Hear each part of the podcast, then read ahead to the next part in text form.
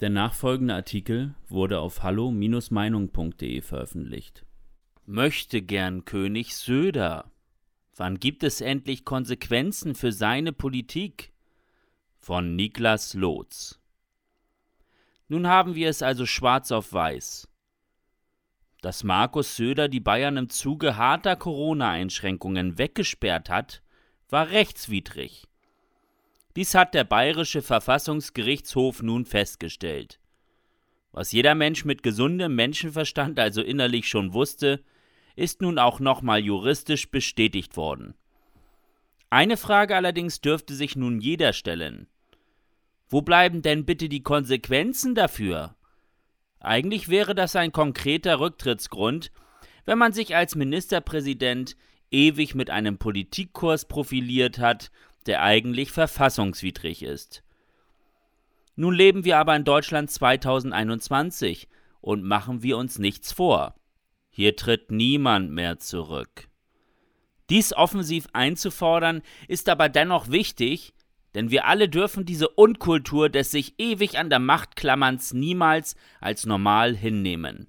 Halten wir also fest, dass Markus Söder nun eigentlich seinen Platz räumen müsste, wenn er so etwas wie Anstand besitzen würde.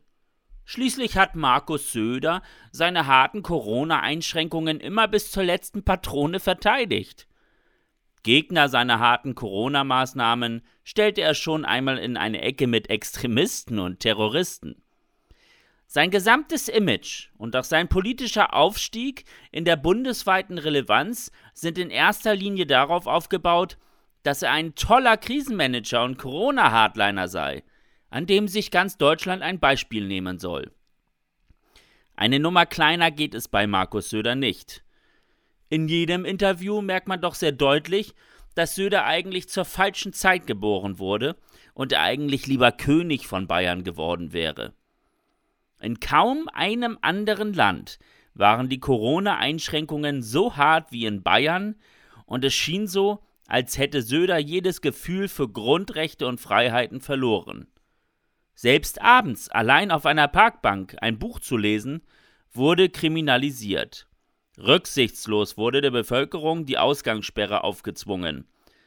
Wie viele Menschen haben ganz schwere Monate durchgemacht, unter Einsamkeit und Isolation gelitten und sind aufgrund Söders verfassungswidriger Maßnahmen psychisch krank geworden.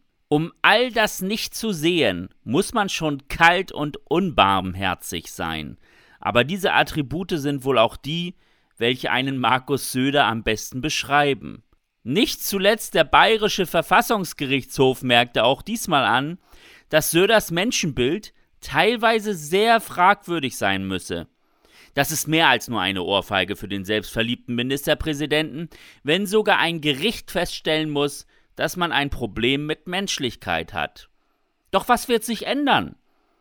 Offensichtlich nicht viel, denn in anderen Bereichen macht Söder doch gerade genauso unmenschlich weiter beispielsweise bei der gesellschaftlichen Ausgrenzung von ungeimpften Menschen. Kann es wirklich sein, dass Markus Söder auch hier wieder völlig ohne Konsequenzen rausgeht? In seiner eigenen Partei wird er ja eh nicht hinterfragt.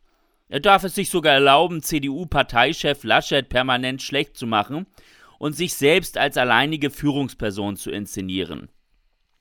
Dass Söder mit der CSU ein grauenhaft schlechtes Ergebnis bei der Bundestagswahl geholt hat, wird er halt mal kurz verdrängt. Peinlich ist hier vor allem, dass die meisten aus der CDU, CSU alles tolerieren, was Söder macht.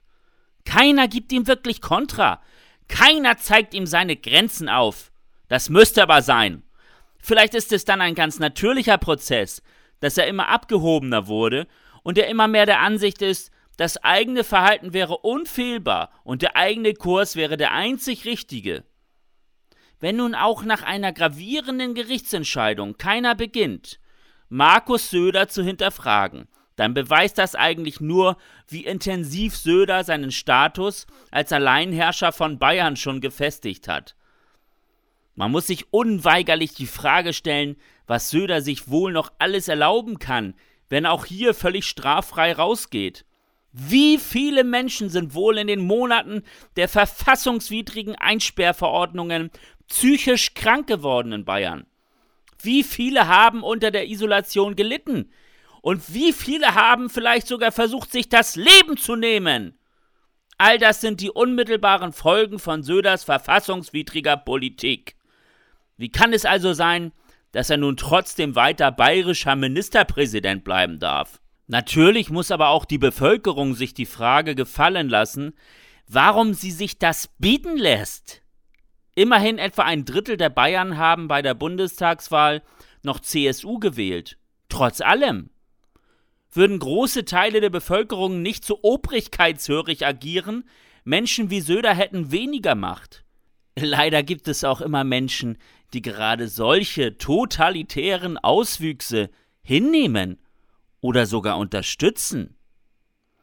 Unsere Aufgabe ist es daher, trotzdem nicht aufzuhören, die Wahrheit auszusprechen und klar aufzuzeigen, was Markus Söder für ein Politiker ist.